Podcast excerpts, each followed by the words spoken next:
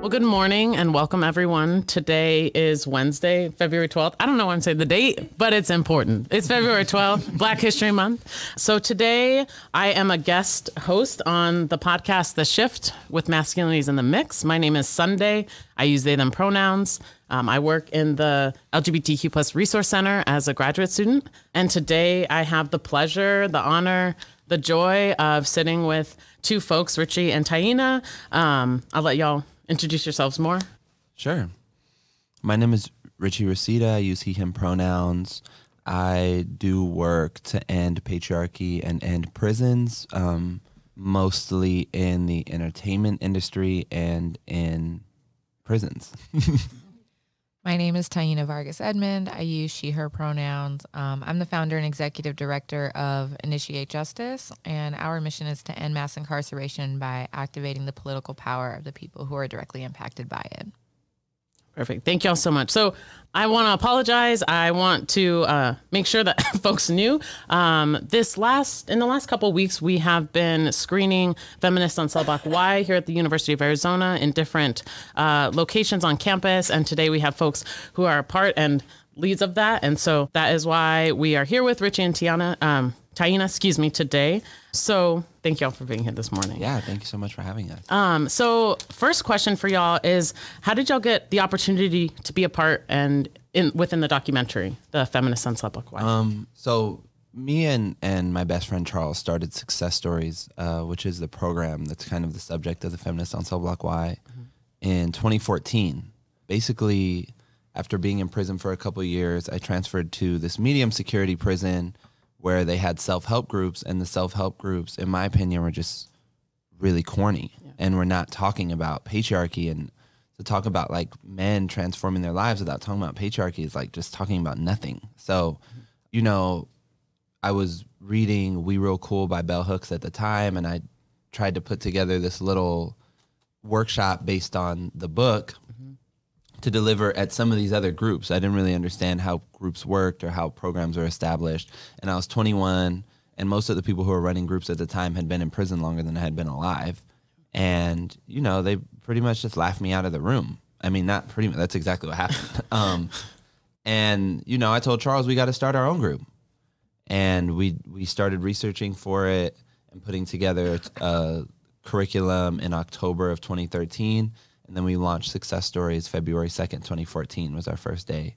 Um, and it was really important to us to reach out to young people, um, active gang members, like the kind of people that were not going to groups mm-hmm. or having those conversations, because yeah. those are the folks who are at the highest risk of committing patriarchal violence right. and harming themselves and others.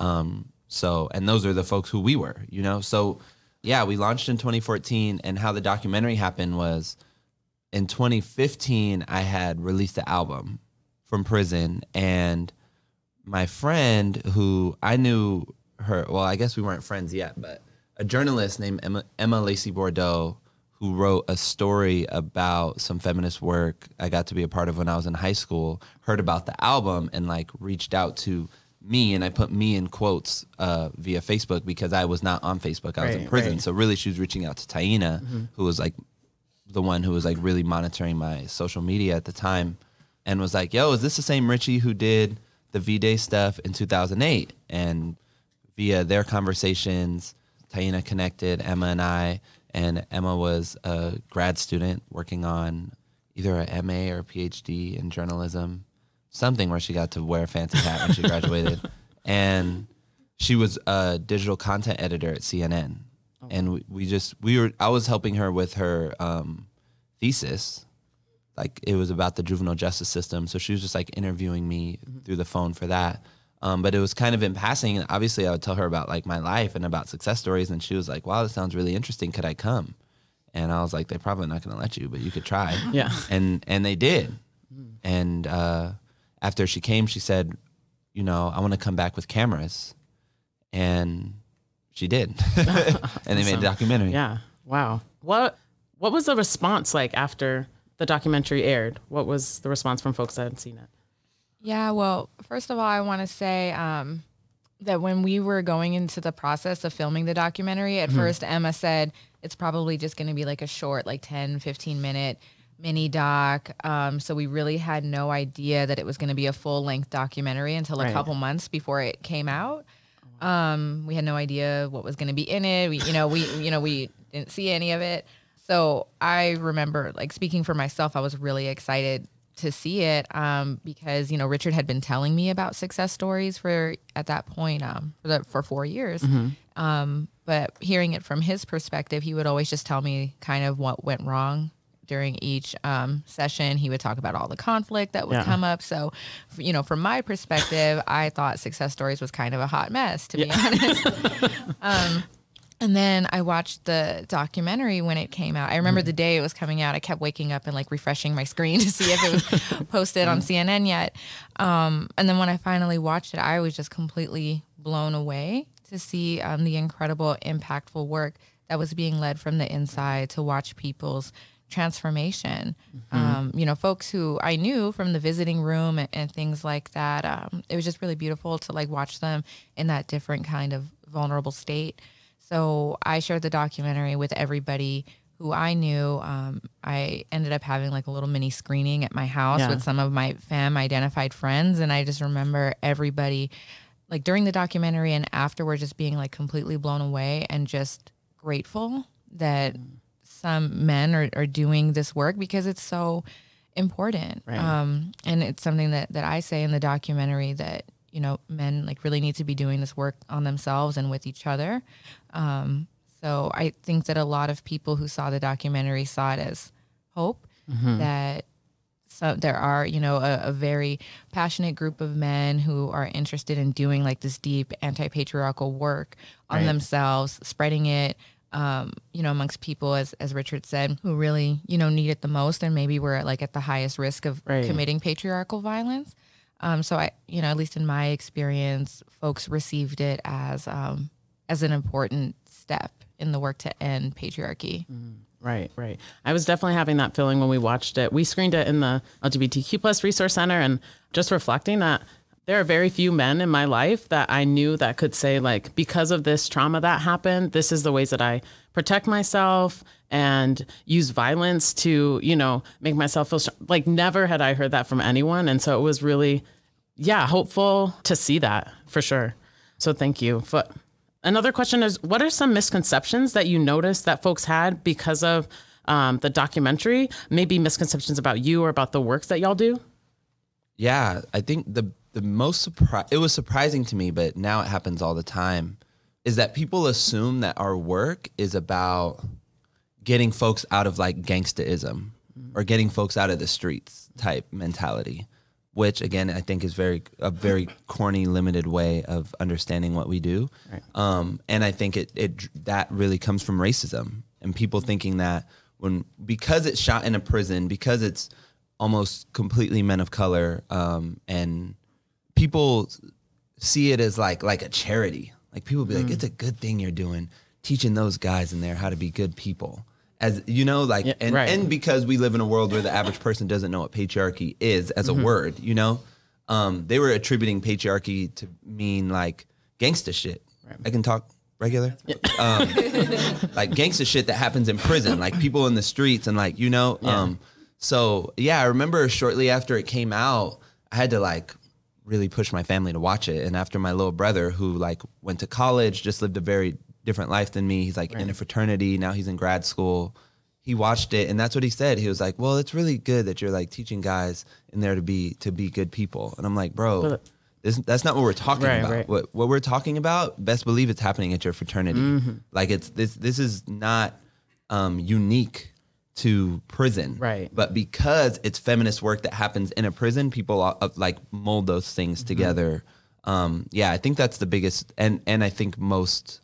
Uh, for, with fear of sounding dramatic, like most dangerous misconception, Right. is that only people in prison need to talk about Right, patriarchy. right, right. Yeah, that's something that's going on in there. We don't need that out here. That's not something for sure. Right. Almost like as if we were trying to make people quote unquote in there more like people out here. Like Mm. the goal is everybody who's out is doing great and is being normal and regular and now people who are in prison just need to be more like us who are on the outside. Right.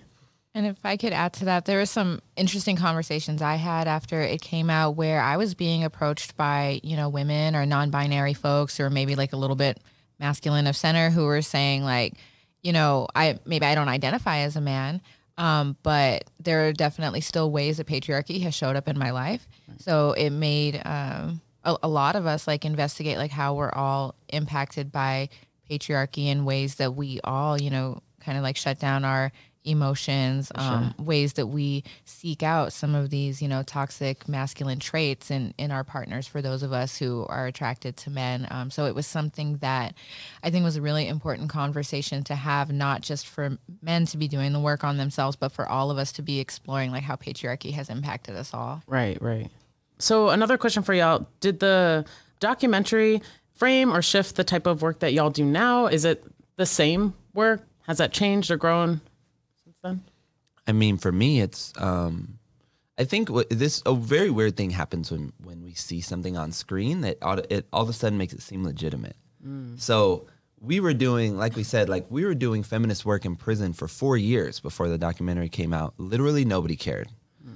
It was an uphill battle to establish the group. They tried to send me to the hole for starting this group everything from from the official side of dealing with the prison system to the unofficial side of even even trying to get the facilitators on board to to engage in a conversation about patriarchy was an uphill battle Right. um, for years like one of the primary stressors in my life so what happened with the documentary was so fascinating like you know you don't really see journalists and cameras and stuff like that in prison Yeah. so all of a sudden I, I was like every few weeks i had like journalists following me around they were like coming in my cell and like people in the prison started treating me differently both both the staff and the folks who are incarcerated there started treating me differently and seeing our work as more legitimate as like now this is a, a this must be a worthwhile Right. conversation because people really thought that i had made this up like Yeah. it's hard to it's hard to dis- and for folks who have not been incarcerated or incarcerated for a long time it's hard to envision how disconnected people in prison are from the rest of the world so people literally thought i made the it, they literally thought it was like me and this one author bell hooks and it Yeah. was just like Richie and the- this fucking weirdo Bell Hooks talking about this weird ass shit, Yeah, and now we're all supposed to. That's lit- they literally thought that. Like people really thought that I made this up. People re- literally thought I made up the word patriarchy. Like so, to have like journalists in there with like a recognizable brand name like CNN, Yeah. people are like, "Oh, this is a real thing." Um, so it it completely transformed the way the the way that we were seen in the prison, and it put us in the position to now expand to where Success Stories is in four prisons, two county jails, three reentry programs, a youth program. Like we've been able, we're on track to be in thirty. Pro, uh, 30 sites by the end of the year because we can send somebody a documentary and be like this is what we do and they're Right. like oh CNN, you know, it's just clout shit. Like CNN thinks it's legit. Well, I think it's legit too. Like they might even hmm. watch the, the whole thing, but they're like, this looks legit enough because there's a documentary about it. So we're gonna let you come here and do it, which is great. I'm not mad at it at all. It's just you know, You're like there was four years before we were grinding, and which is which is cool. Like Yeah. it's fine, but just like to to answer the question, I think it's the documentary come out coming out has completely legitimized our work. Like I don't think I would be here. Not that you all aren't dope and wouldn't have seen the value in the work, but how else would you even right, know about know it? that Like, was happening. Right, right, for sure. And so last night we all were at dinner and y'all were talking about success stories and Initiate Justice. Uh, Taina, can you tell us a little bit more about Initiate Justice and what y'all do there? Yeah, for sure. So, in my experience and um, you know, supporting Richard throughout the course of his incarceration, um, for my professional life, I worked for the Le- California State Legislature for a little while. I worked at a couple of different nonprofits in policy advocacy work, and my experience was um, very interesting. Where Monday through Friday, I was like fully immersed in you know, um, quote unquote, criminal justice reform policy. And then Saturday and Sunday, I'm in a visiting room with all of the people who would be impacted by the laws that I that I'm working on. Um, but there was like a serious disconnect of um, information where folks inside were not familiar with laws that could potentially impact them, help them come home sooner, um, and be reunited with their families. Um, and also a disconnect in terms of um, a feeling of power. You know, um, all systems of oppression are able to exist because um, the people are who are being oppressed are made to believe that they don't have power. Um, and in prison, you know, that's a real thing. People are really afraid to to use their voice in fear of retaliation and fear of you know getting more time added to their sentence. So you know, I would I would have these conversations with Richard and say, you know, what if we created a, a liberation movement that was led from the inside out? Like, what are the ways that we can connect people who are in prison and their loved ones who are supporting them with the policy work. Mm. And that is how we created Initiate Justice. So, in line with the um, anti patriarchy work that Richard is, is doing from the inside, you know, working towards like shifting the culture and shifting mindsets around, you know, making our communities safer for each other. Um, I was thinking kind of from like a policy framework of like, okay, well, what laws need to change to help bring people home right. from prison and keep our community safe? Um, and that's kind of where like the two overlap. So um, we we started Initiate Justice um, at the end of 2016. We now have um, almost 25,000 currently incarcerated members um, who get a quarterly newsletter from us that have policy updates and action items that they can take to influence policy from the mm-hmm. inside. Um, and in addition to that, we have about 170 inside organizers who are community organizers from within the prison. So they're the ones who are mobilizing our members to take action and so on and so forth. And then on the outside, we mobilize formerly incarcerated people and people supporting incarcerated loved ones in the same way. Um, so we're also developing a, a, strong membership on the outside, um, but also develop our outside organizers mm-hmm. who go through a 12 week organizing and advocacy training program. And once they graduate from the program, are the leaders um, in the policy work. And um, so far, we've been able to change four state laws um, to help yeah.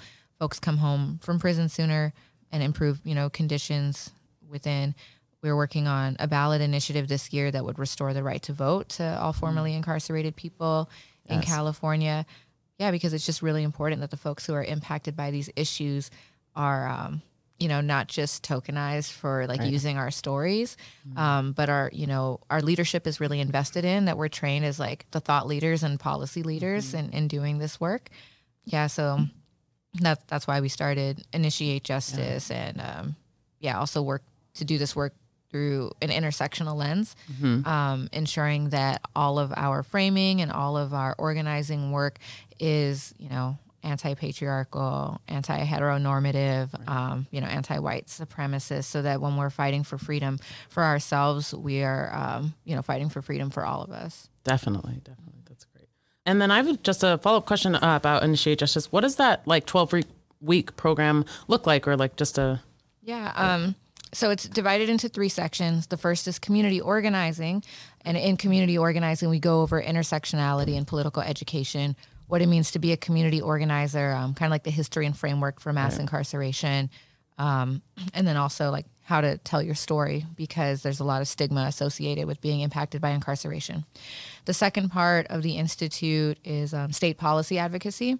So we learn in depth the overview of the state legislative process, um, how a bill becomes a law, mm-hmm. how to participate in legislative hearings and meetings, and then we actually go up to the Capitol for a lobby day. Um, and then the third part of the training is knowing your rights. So we go over um, knowing your rights in the visiting room, mm-hmm. knowing your rights, excuse me, in terms of legal advocacy, yeah. Um, and knowing your rights in terms of reentry. And then the last session, um, we have like a strategy session on how folks after they graduate can continue to stay involved in the work Initiate Justice is doing. Mm, great. Thank you so much. What are some of the biggest challenges that you both run into uh, with your respective organizations, like with what y'all do? Before I answer that, I just if I could say one more thing about totally. Initiate Justice, I don't. I just feel like it can't be overstated the gravity of what Taina has accomplished with this organization. Yeah. So when like the way that criminal justice work has looked in California, from my opinion, for the last 20, 30 years has been well meaning, but it's the equivalent of like if the civil rights movement happened and all the black people stayed home. Mm. I forgot who said that. Rahsaan, I think. No, Emile. Yeah, Emile, some who, who uh, was recently released from San Quentin.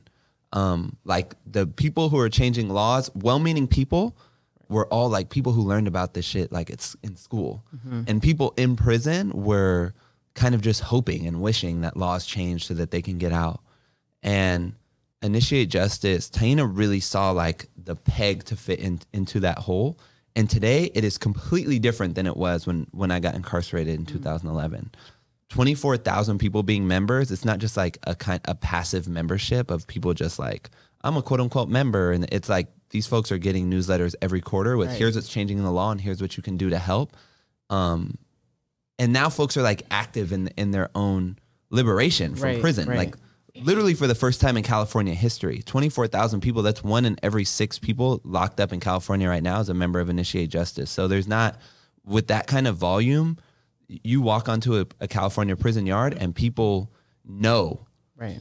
Not just about initiate justice, but that there is something that they can do to transform the conditions in which they live. Same thing with folks in the visiting room who really were just like kind of at victim of the system for a long time. And that's not to like erase all of the amazing individual stories that happened or even the organizing and grassroots organizing that maybe we've never even heard of. But Taina's vision of like, yo, we have 130, it was 130 at the time. It's like 127 now. We have 130,000 people incarcerated. If they just had like three family members each who are being, whose lives have been directly changed uh, by their incarceration, then we're talking about almost 600,000 people. That's enough to Yeah. get anything passed. Enough. That's enough political pressure to do anything. We just don't. Literally, our folks don't know what political power we have, Right. and we're not moving in in in sync with each other. And just in, you know, we're only not even four years in officially. We first started doing some advocacy within the prison in the visiting room in 2015, but we didn't launch until 2016.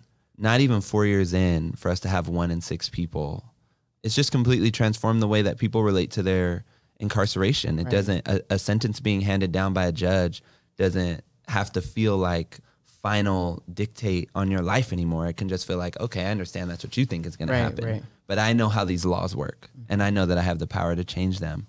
Yeah. Yeah, I just wanted to Thank say you. that. Yeah. Thank you. Hmm? What was the question? No, I didn't answer the question. I know. I I didn't like, even know what the question was. oh wait, was. let- no, thank just- you. You know, because she's gonna like humbly be like, "Yeah, we do this," and like give you the bullet points of like what has been. But literally, like we started 2016. I was still in prison. We didn't get a grant. Like we were just running off of Taina quit her job and was selling cupcakes at weddings because she is a great baker, um, and was driving Uber and Lyft to support herself and to support the organization. And we were getting like small donations. When I say small donations, I don't mean like Bernie Sanders small donations, like millions of dollars in No, small no. donations. I mean like two hundred dollars Right, maybe once a month. You know what I'm saying? That was for over a year.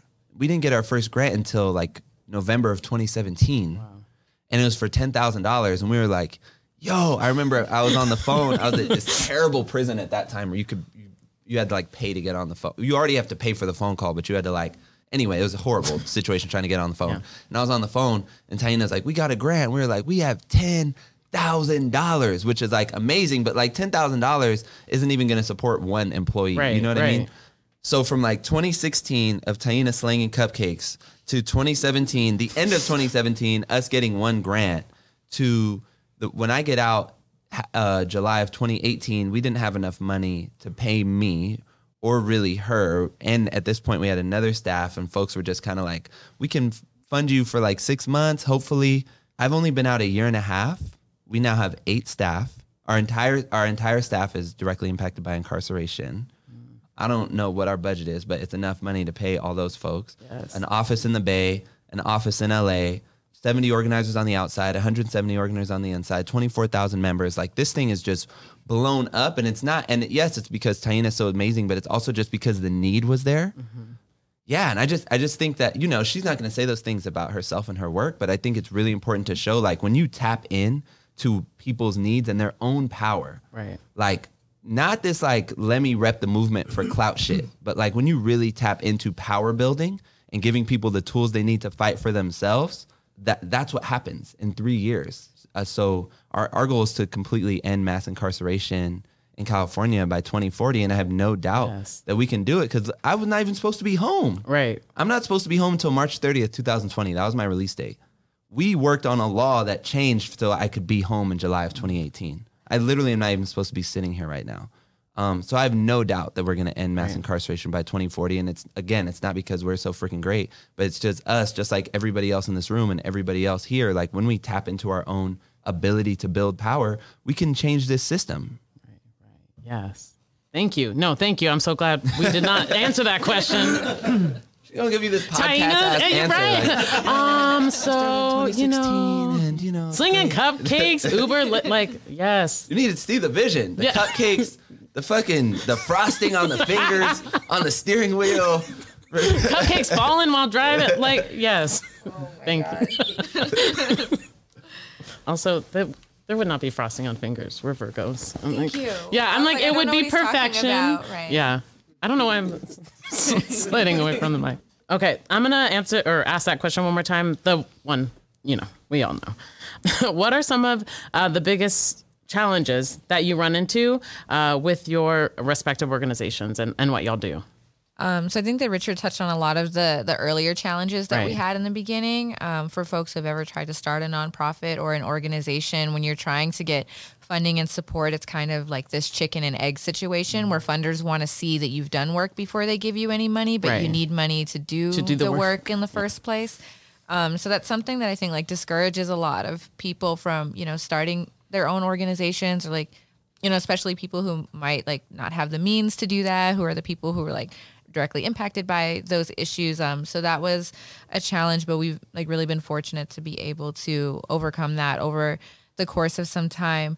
Other challenges that we face are in short i would just say politics you know? Um, we still have a lot of work that we need to do in terms of changing the narrative around mass incarceration something that we emphasize a lot in all of our policy and organizing work is like the use of language using people-centered language Right. because it's really easy to pass a law that would put you know a criminal in a cage for a very long time or tell a felon that they don't have the right to vote but it's much more difficult when you're framing it um, from the the person like the personal perspective so if we're talking about fathers who are incarcerated friends Right. you know daughters um, husbands wives partners um, for when we're talking about you know formerly incarcerated people who are working to successfully reenter society it's much easier um, to incorporate some like empathy Right. in this work.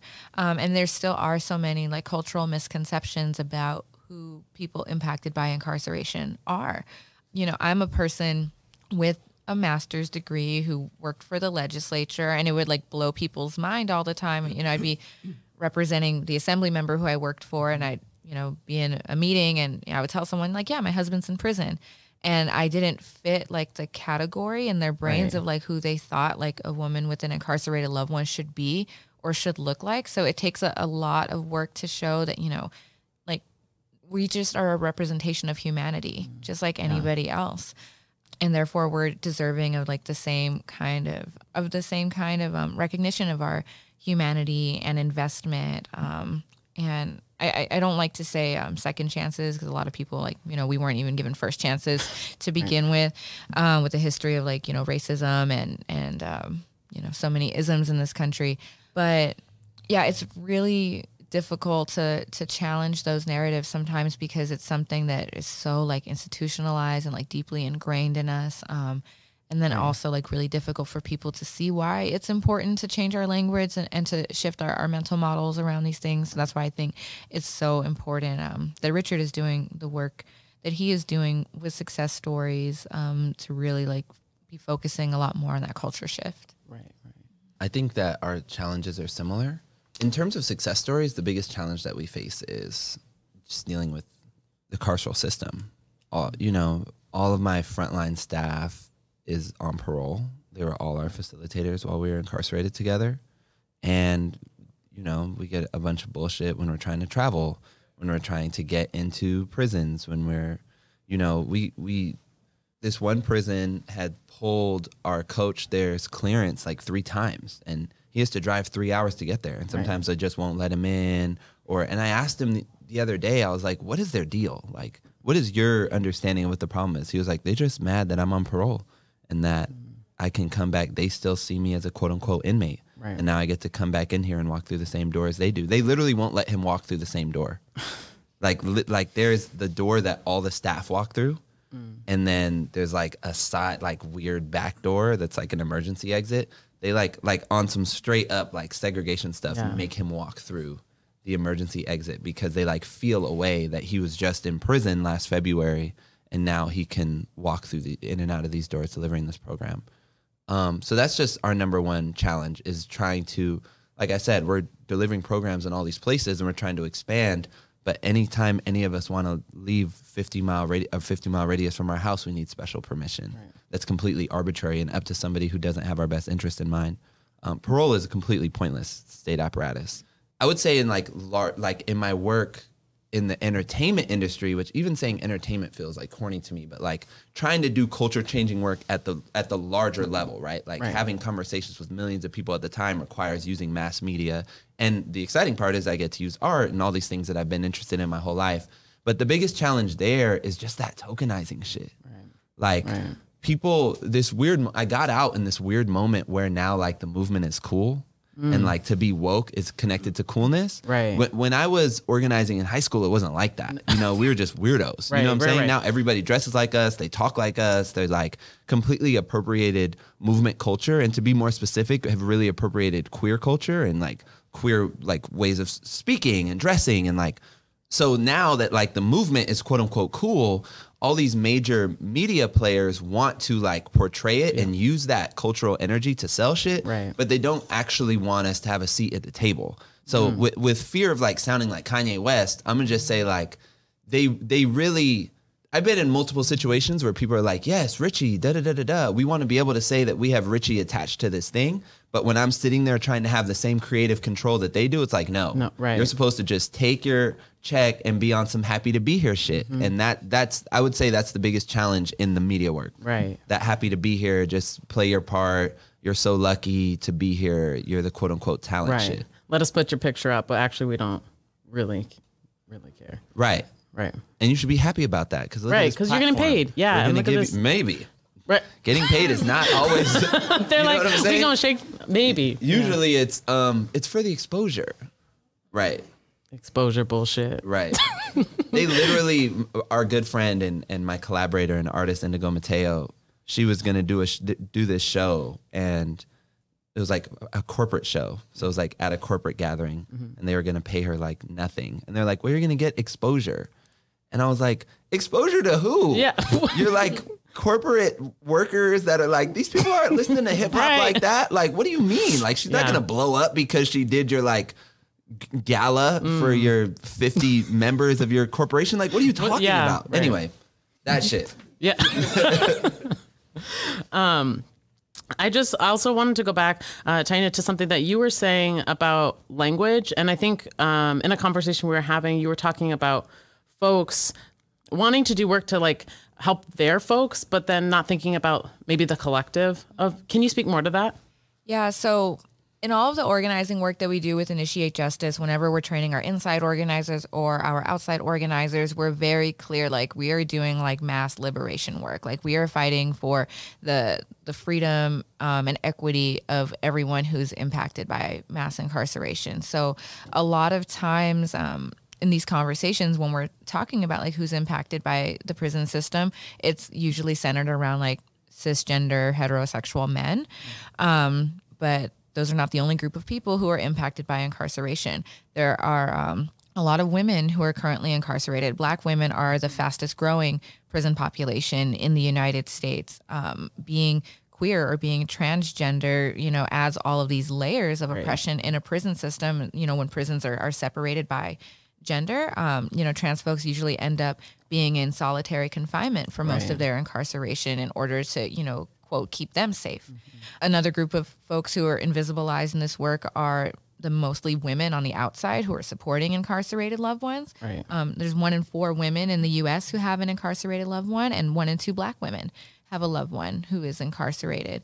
Um, so when we do this work, like we're very intentional about like uplifting all of those experiences, and a lot of times what that looks like is um, helping folks to like tap into their own identities. Because a lot of times they don't see like the different intersections of how the carceral system has been impacting them. Um, and then we talk about allyship and what it means to also be aware of your privileges that you have and how you can support people with different identities from yours and how we can see this all as a as a collective. And you know even outside of like race and, and gender folks in, who are incarcerated are also kind of like divided into like other subcategories. Right. You know, people who are convicted of violent versus nonviolent offenses, people who have life sentences versus determinate sentences, um, people who, you know, have maybe dropped out of the gang versus you know people who are actively in, involved in, in, gang activities on the yard um, so a lot of times we'll see folks who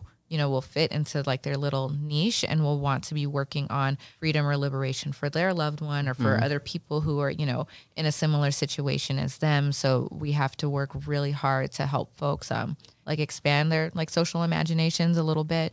Um and see how all of our struggles are interconnected and then when one of us is free, we're all free. Yeah. yeah. Thank you. So you had talked about um, allyship and today we're at the U of A. We've been screening this with students. What are the ways that students um, can be allies, accomplices, can work to support y'all's work? I mean, I feel like for success stories, the easy answer is that we're always looking to get into spaces where people are at high risk of committing patriarchal violence. We're really looking to build, to make the case that talking about patriarchy um, and transformative justice can be a replacement for the criminal legal system and retributive justice. So if there are spaces, there are spaces like that because they're everywhere, but where there are spaces like that out here, we would love to be connected with right. those spaces. I think if I can answer the question in a different way, like it's it's I would probably have to take some more time to like sit down with like student organizers and figure out what a collaboration would look like with folks who are all the way in Arizona.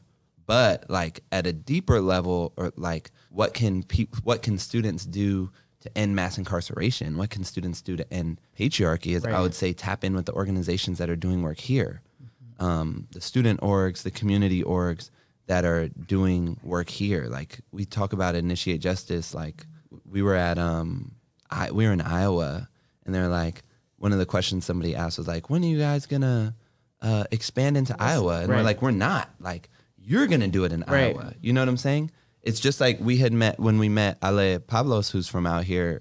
Our the first time we hung out, we were talking about like how do we take elements of what's worked here and so that and she could like do it here. You know right, what I'm right, saying? Right. Like my encouragement to folks who are students is like how do you take uh, is to think about what this work would would look like in your community and then and do that work and to center the people who are most impacted by the problem in doing that work so if and if you're not most impacted by an issue, that doesn't mean that your passion or your desire for that issue to end is not valid.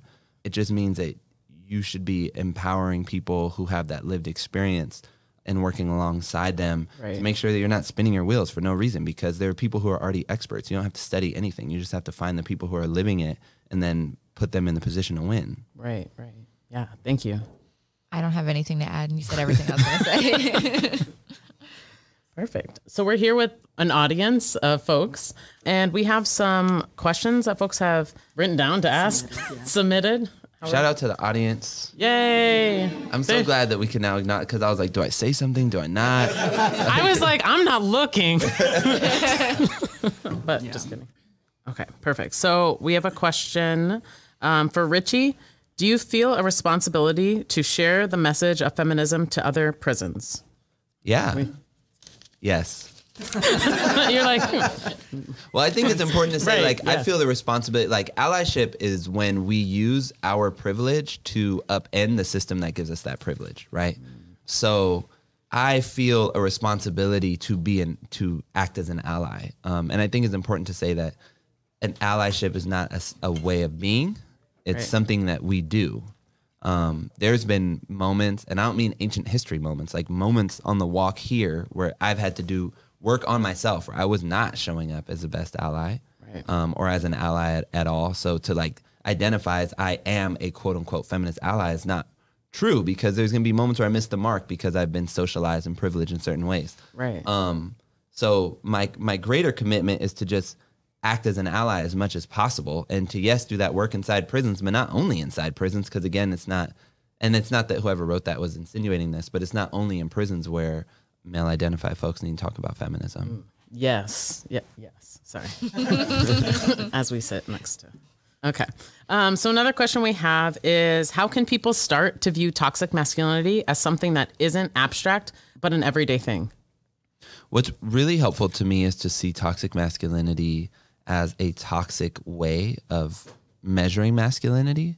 The like elements of toxic masculinity is when somebody is measuring masculinity by one's willingness to be violent, by how much money they have, or by how many women they quote unquote have, like their sexual ownership over women in particular.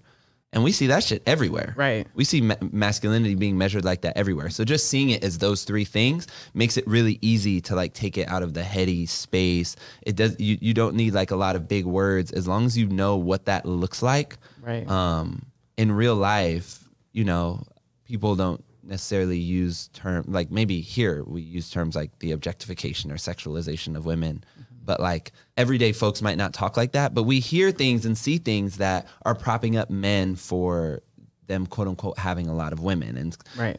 they pimps they players they're whatever. Like we see those things. So when it, as long as we're looking out for those like three warning signs that we're measuring masculinity in a toxic way we'll be able to see it.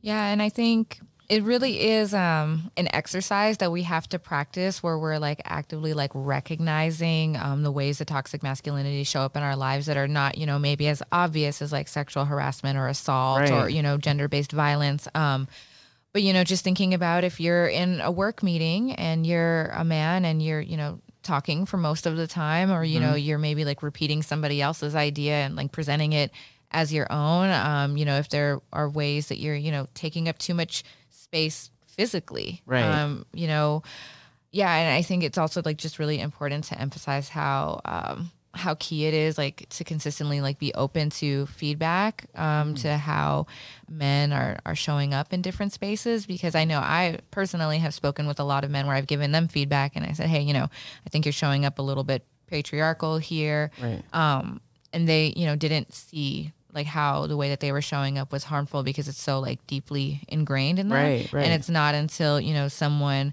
you know like raises it that they even notice it but at the same time it's not like only the work of non-men to you know make folks like aware of um, of their toxic masculinity Right. Right. um, so, you know, I would say that is also on them to like take initiative and like do work and like explore the different ways, um, yeah, ways that toxic masculinity can look and, you know, do some like deep self reflection on like how they show up. Yeah, definitely.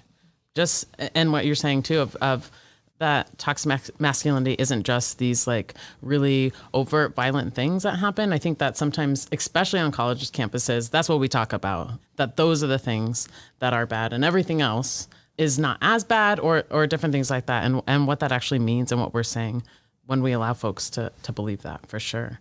Cool. Thank you so much. Um, another question we have is how do you challenge your friends on their bullshit but still maintain friendships?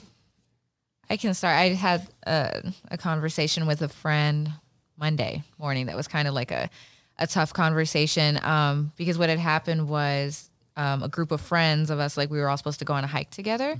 And then I realized that like all of the women said that they didn't want to go. So if I had gone, it would have just been me and the men in the group. And one of the men in particular, it's not that he does anything like particularly harmful. I'm not afraid for my safety or anything like that, but he just has like a real like machismo attitude. And, you know, I like frequently have to like check him on certain things. And I texted him and told him, like, look, I'm not going on the hike just because I don't want to deal with all of that like masculine energy right now. And um, he really like felt a way about that. And I had a conversation with him and I said, look, like I respected you enough to like tell you the truth and not like make up an excuse like, oh, I was tired, I had work to do or whatever. But I, you know, like had like a really deep conversation with him about like the small ways that that I experience him, you know, in, in being patriarchal and, you know, ways that I just, you know, I just set a boundary and said, you know, like I don't want to deal with this right now. And at a certain point, you know, the conversation was just kind of like spiraling and he wasn't being like fully accountable. And I said, you know what? Like, I've exhausted my capacity to have this conversation with you. I have extended this much grace because we are friends. Um, but now I'm going to like put a pin on this conversation. I invite you to just like really like think about the things that I said and let's talk about it another time. Right. Um, so I think it really is just key to like be honest with your friends and to set boundaries with them if you feel like accountability like isn't happening and sometimes it works and you can still maintain the friendship and sometimes it doesn't and you know maybe that's okay you don't need that Right. friend that bad anyway For sure. I think, yeah, I really appreciate. Um, it, it's so the answer to that question is going to look different depending on like where we lie in the privilege spectrum, Right. right? So, as somebody who identifies as a man, as somebody who is a cis man, it's it's just way different. Um, and I think for men and cis men in particular, there's the way to have that conversation without losing your friends is to one like enter the conversation knowing that it's a conversation that someone had to have with you. Like Yes. when we had a huge turning point in success stories when we stopped teaching people about patriarchy and we started having conversations with people about our Right. collective patriarchy Right. and yeah just like i'm get it somebody understanding that you have the same shit. And that level of humility will show and now you can just have a conversation. Right. and also I, the, the second thing i would say again specifically for men is to like take yourself out of it.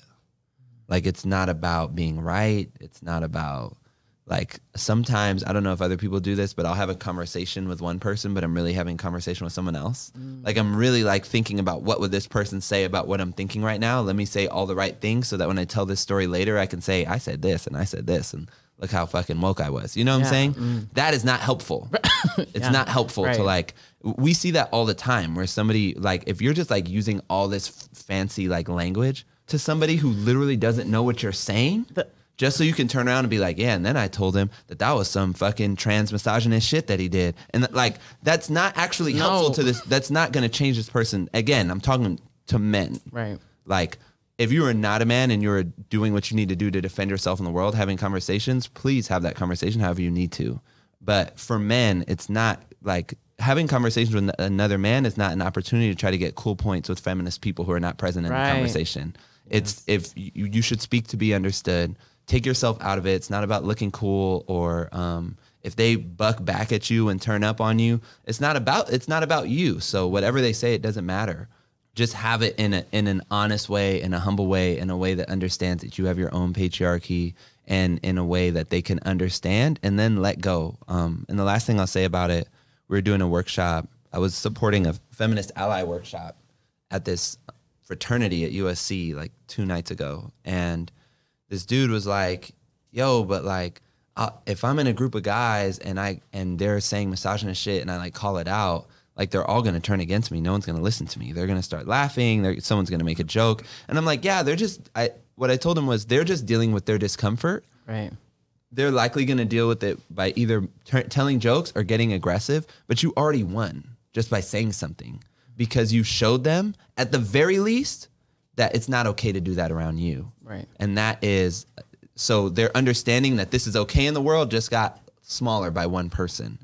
And you already won. Whatever they do after that, you don't have to engage. You don't have to respond to the jokes. You don't have to get turned up with them. You don't have to do anything. Right. You already won just by being a person in that moment that showed that that shit is not okay. Right, right, right.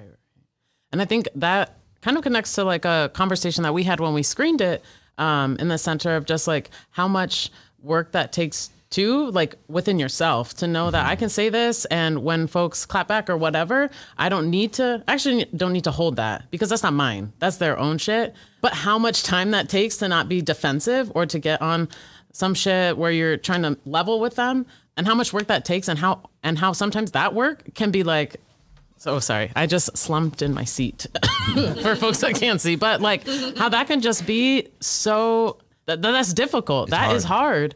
Um, because of all the shit that we have going on in us within like pride, you know, pride and just wanting to sound uh, perfect, like all these things. And so, yeah, thank you for Yeah. Well, and if I could just add No, to that, sure. I would say, you know, the like having like that kind of situation and being like a non-man in that situation and you're basically like trying to like defend like your own humanity Right. and you're talking with somebody who's like essentially saying like you know your humanity doesn't really matter to me it's more important to me to be right or you know to believe like these long held beliefs that I've had for so long for whatever reason and it it, it feels you know not to be hyperbolic, but it feels like violent. You know, it Yeah. feels like, um, you know, like I am not being seen, I am invisible, and that can like be so triggering and, and elicit like so many emotions. So that's why I say, you know, it's not always on us to have like those conversations with people. Like, you know, Right. if you feel like you have the emotional space to be able to do it in some moments, then great. But you know, always, you know, just keep in mind, like, you know, have that boundary like ready to go, and like, you know, right. pull it up like whenever you need to because we you know have to you know, protect ourselves and shouldn't be in situations where we have to be like defending our basic humanity all the time. Right, right. And knowing when I think, you know, for a lot of women of color, uh, queer trans uh, folks, non binary folks of color, like, I think that, and as I identify myself within that, I do feel a lot of like pressure to continue that. And so even learning to be like, starting to have that conversation and then being like, wait, I thought I had the capacity. I was going to work through this, but actually, never mind. And actually knowing and, and realizing that, like, oh, I don't have it today and it is not my job to do this. Um, right. So have a good day. Right. and I'm going to move it on. right. For real. But it's hard. It, it can be hard to feel like, wait, but if I don't say this, well, for me, I'll speak for myself. If I don't say this right now, then like you may think it's okay. And now we're right. going out. But then I'm like, say all these things that I think it's important to say Sunday, like, if you in any situation in which you have to like defend your humanity in an oppressive situation, if you decide not to do that, you're not like failing the movement. Right. I think right. there's like an idea in the movement where we're like, we have to push back every time or we're somehow failing. But I, I would say to the contrary, you're actually investing in the movement by investing in yourself. Right. I had made a decision for myself. I am not pushing back against white people's racism. I'm not. When my non-black Latinx friends use the N-word, I'm not gonna say shit. I'm gonna say shit to the to my non-black Latinx homie that I do fuck with and be like, yo, talk to the homie. Like, or like, I'm just not gonna do that. When my homegirl fucking pulls up and she's like white passing Latina and she has fucking box braids, I'm not gonna do that. And I'm bringing up race examples mm. because that is a situation in which I'm actually right. oppressed. Like, I'm just because I realize because then I have the capacity to come do this. Right. Then when the when the male homie does say some bullshit, I do have the capacity to engage because I didn't waste it on trying to defend my humanity right. in this fucking I'm just not gonna do that for myself. That's now every once in a while I might, but I had to realize like where am I the most effective? Where do I want to place my energy? I'm more interested in placing my energy in in being an ally in situations in which I'm privileged rather than the uphill ass battle of trying to convince somebody that I'm a worthwhile right. human being when they have privilege that I don't. And right. I really encourage folks to see that as an investment in the movement. You do not have to call out shit if you don't want to. Yes. Thank you. I feel that. I'm writing that. okay, cool. Thank y'all so much. So we have a few more questions. So how do y'all help folks understand that the expectation of emotional labor is also patriarchy? Yeah, I think that's kind of like in line with the the conversation that that we're, you know, having right, right. now, like, you know, making it very clear like something that what I'll say is like I'm having this conversation with you because I have like the emotional space to do it right now, and I'm showing you grace. Like I, I make right. it very clear, like I am showing you grace right now by making the decision to do this. I don't have to do this. Um, I'm not doing this, you know, like for myself right now. Like I am doing this because I'm investing in in your growth and your humanity right now. But this is not something that I am required to do. Right. Um, and in situations where I don't have that space, like I am just very clear, like yeah, it's it is yeah I'll, I'll say straight up like it's a patriarchal expectation for you to expect me to do this. One of my favorite phrases that i love to use is google is free. Like mm. if you have a question you can look it up. You can do the research on your own. Like that is part of of being an ally is you know putting in the labor right. and not you know expecting us to do it all the time. If i do have like the space for it then i'll which I, I did with my, my friend the other day and the example that I use is I'll try and give like an example of like, well, how you, how would you feel if somebody put you in a situation like this? Mm-hmm. And, you know, this man who I was talking about, he was formerly incarcerated. So I said, you know, how would you feel if you had someone who has never been to prison who started calling you like a criminal and a felon and an inmate and all of these things and every time you push back they would have some like excuse for you right. know like why they still want to use those words or whatever i was like because this is what you're doing to me right now and he was just quiet and then that was when like I put the pin in the conversation and I was like, okay, sit with that and we can come back right. later on. The only thing that I would add to that is that the first step to understanding that expect, expecting emotional labor is patriarchy. The first step to that is seeing emotional labor as labor. Mm. Yes. Um, which which may take you know it takes training for folks. Like we, we weren't trained to to see emotional labor as labor a way that it was explained to me that really stuck out to me. It was like the more things you have to deal with or think about are like balls that you're juggling. So people who are more oppressed are juggling more balls. And when you're expecting somebody to explain something to you, to support you in something, to hold space for your emotions, you are becoming another ball that they have to juggle, and that that is in fact labor. Yeah. Thank you. Um, so the other side is how are y'all both doing work to expand your own understanding of patriarchy to be more inclusive of how patriarchy impacts queer folks, specifically trans women and femme identified folks? I mean, I try and do my best to practice what I preach. Um, so I, you know, actively seek out literature, like articles and things like that to to read up on. Um, I like, you know, I follow the news and you know see certain things that are happening in the world, and especially like keep an eye out for things that like maybe challenge some of my core beliefs or challenge, you know, things that I believe to be true because I feel like. Um, you know, like our movement is like constantly like evolving and growing. Like, you know, not that things are new, but we're um, like identifying language for things in, in ways that we haven't done before. Um, so for me, it's just um, a part of my practice to like continue to stay open minded. And if there are things that I'm like learning about that feel um, maybe like a little bit like tough for me to mm-hmm. grasp or you know like tough for me to to understand or empathize with um to really like investigate like where is that coming from yeah you know like reevaluate like my own privileges in the world and you know just just do the best that I can.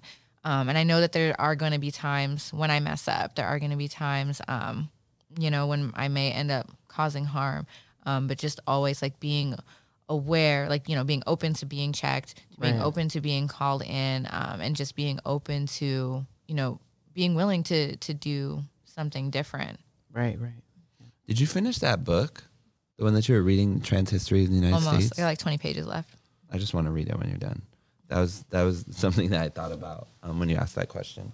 I feel like similarly, um, just living in an openness to grow. Right. Like, and that I want to use that wor- uh, word instead of like being checked, but sure, like being checked. Like just understanding that as a cisgender person that I have privilege, I'm going to show up problematic, like that has been the biggest help for me in our work. Like you're going to be problematic. Right. like so there's no there's no suspense. There's no what there's no surprise ending. You know what i'm saying? It's like, like, when that happens when it happens and it will. and it will. How are you going to respond? Right. Right? So i try to live my life in that way where i'm like when i have that moment how am i going to respond let me think about that now so i don't have to apologize for it later so there's there's that piece and then there's also just the piece of like just being in like real community with with people. You know what I'm saying? Like I shortly after I got out, um, one of my homies who's non-binary identifying was like, "Yo, your work is super dope, but it's also very binary." Mm. Yeah.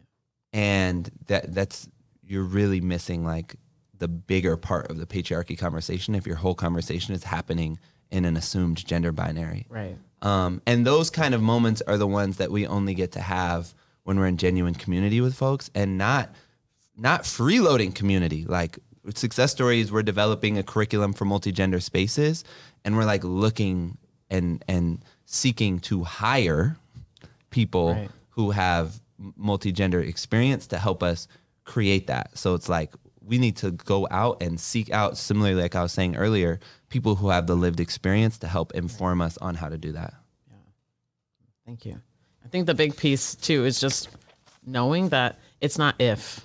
I think we, especially in academia, I guess, the university, there is this like, I'm doing this work and I'm not going to mess up, and that can never happen. And just that rigidness to not being able to hear or to receive feedback is is, is violent and detrimental to the work that folks are doing.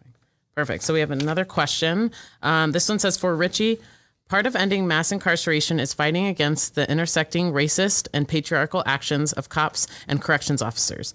How do most corrections officers react to your work? Did any see that they too could benefit from it? So, unfortunately, they didn't take our work seriously enough to even dislike it because they didn't even pay attention. Like, the, even now, post documentary, if you asked the cops whose like job it is to let us into the visiting room where we hold success stories, what we do there, they wouldn't be able to tell you because they just oh, it's some fucking inmates in there talking about some old bullshit. Who cares, you know? So yeah. there, we didn't have moments like that. we we did have moments of like cops acting out patriarchally and me having conversations with them about it. That was really interesting mm. um, because of the power dynamic And th- those would be moments where I'd be really afraid to have conversations because I'm like, damn, what is this person gonna do?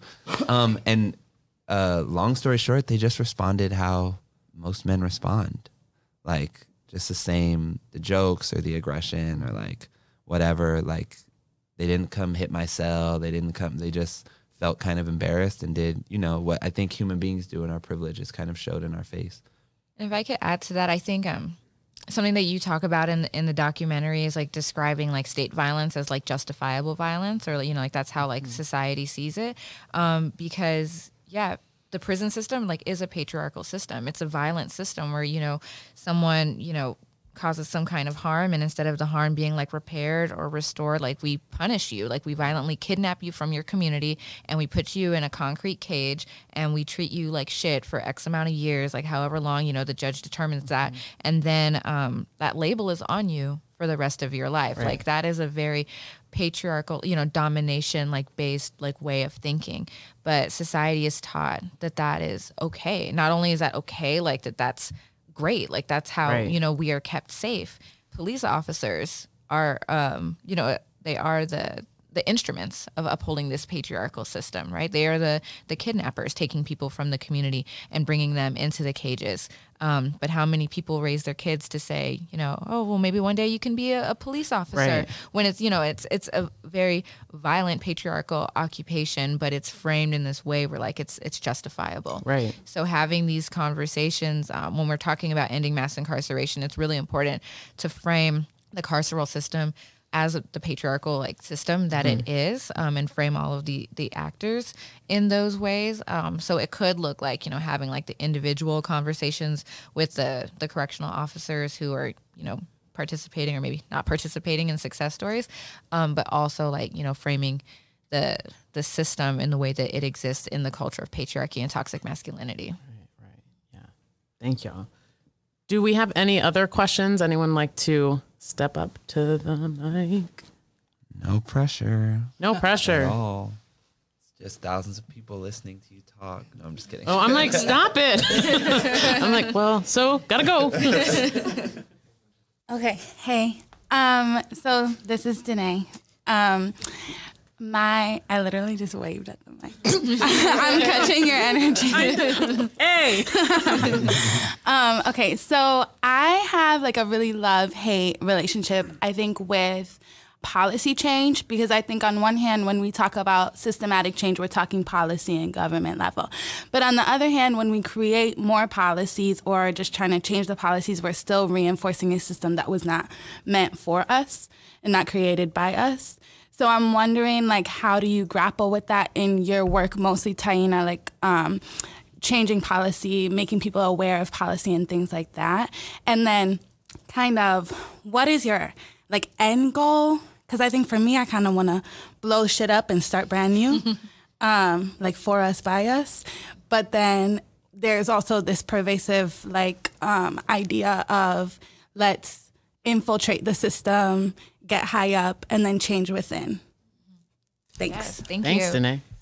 I love that question. Um, as a policy person, I also have that same love hate relationship with policy. Um, you know, just going through like the bureaucracies and, you know, recognizing like what tactics you actually have to employ to get things done. A lot of times it's like really difficult to do that in ways that feel authentic. Um, so ways that we address that are like one by, you know, like training up the folks who are actually impacted to be policy leaders. So not just like, okay, I'll bring you to the Capitol with me and you share, you know, your like heartwarming or heartbreaking story and like that's it. But like no, like what we're actually doing is like investing in you and your leadership. Like we're making sure that you understand how the process works from back to front. You understand how to advocate for yourself. You understand like how to write your own legislation and you know how how to to have an impact, how to uplift your voice and your story in ways that's actually changing the narrative and changing the laws. Um, we talk a lot about. I, I describe like what we do at Initiate Justice as um shifting the the power dynamic, right? Um, Richard spoke a little bit earlier about like how many people are in prison in California, and if you multiply that by like how many of their family members and loved ones are impacted by that, um, we definitely have strength in numbers. So if um you know we are all like informed of like what the process is and believe in ourselves like enough to like you know like use our voice and like use um, like the knowledge and skills that we have to shake up the system, then we actually begin to to shift the power dynamic. Um, right now, when we go to the Capitol um, and we're talking with legislators about different policies that we're working on, the first questions that they'll ask are, you know, um, who's opposing it? Are, are, the district attorneys against it? Are the sheriffs against it? Is the correctional um, officers like union against mm-hmm. it? Because right now, like those are the groups that are holding like the political power. Our goal is to shift that so that when we're, or maybe the DAs are in the Capitol and they're saying, okay, how do impacted people feel about this? You know, how do, how do these groups feel about this? Because these are the groups that have the power. These are the groups who we are beholden to. And I have a, a long-term goal actually of creating, you know, similarly way we have the the Institute of Impacted Leaders to train people on how to be advocates. Mm-hmm. I would love to create like uh, an Emily's List or emerge like for people impacted by incarceration. So like a, a candidate training program where we're training um, currently incarcerated, formerly incarcerated people, people supporting incarcerated loved ones, like how to run for uh, your own offices, like locally and not just you know like one individual here or there but like you know slates in, in communities. We have a goal of restoring voting rights to everyone impacted by incarceration. Um, if we did that in california I'm, I'm, sure it's probably the same case here but most of our pr- prisons are located in rural conservative areas of the state. So if everybody in those facilities had the ability to vote in, in some cities, the prison population is more than half of the population of the entire jurisdiction. What does political representation look like right. in those situations? So, you know, these are kind of like the the steps that we take, um, you know, the, the incremental moves that we make in order to like flip the system on its head and create um, a, a, govern a governing structure that truly works for us. I understand that policy is limited in its ability to change shit. I think that it's just one piece of it, right? Like policy can only change what culture allows it to change. So that's why me, I'm personally, and it's because I'm an artist, but I'm personally more interested in cultural work. I'm most passionate about cultural work because we can we run up against it every time Initiate Justice sits down to work on to start our bills. You know, we'd love to pass a bill that says a, a one sentence bill, no more prisons, but we don't have a culture that will support right, that, right. right? So cultural work is what empowers policy work to happen. I think it's important to say policy work is everything for people who are impacted by incarceration. Because mm-hmm. when you're in prison, state policy or federal policy, if you're in federal prison, determines when you eat, what you eat, how long you see your family, when you get to go home, if you get to go home. Like st- policy is extremely important. Again, within the, the, the framework of we have to change culture in order to empower policy. The last thing I'll say on that and I think this is important to say because I imagine that a lot of the folks who listen to this are very like movement minded people and people who are in the movement is this notion that we shouldn't engage with policy or we shouldn't engage with any official forms of like change making, whether that be voting or things of that nature, I think is an extremely dangerous notion. Um, I understand the system wasn't created by us. I understand that it is inherently patriarchal and oppressive but it does exist. And the one of the most angering things I would hear when I was in prison was people who thought like me, who wanted me to be home but didn't vote. Because now your desire for me to be home means, means literally shit.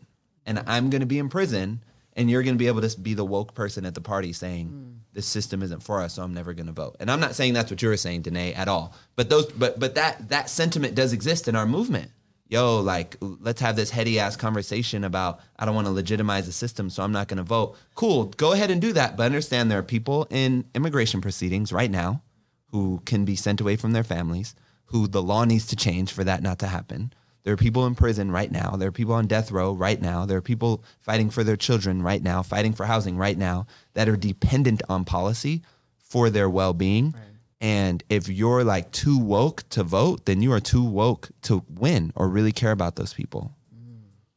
Yeah. we're good. Ramon, we're done. We're good. Thank you so much. Thank y'all for being here. Um, this was great. Thank you for uh, informing us more about uh, Initiate Justice, success stories, everything. Yeah, everything.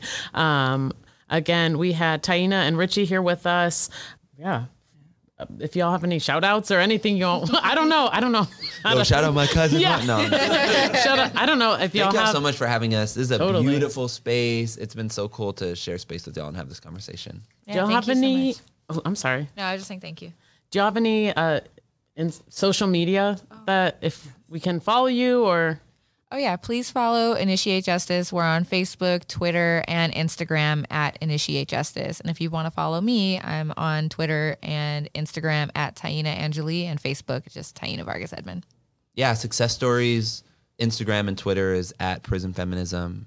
Question Culture, which is my media brand, is just questionculture.com. Um, our social media is not as popping as I wanted to be. um, and my my all my social media handles are Richie Reseda. Perfect. thank y'all again so much.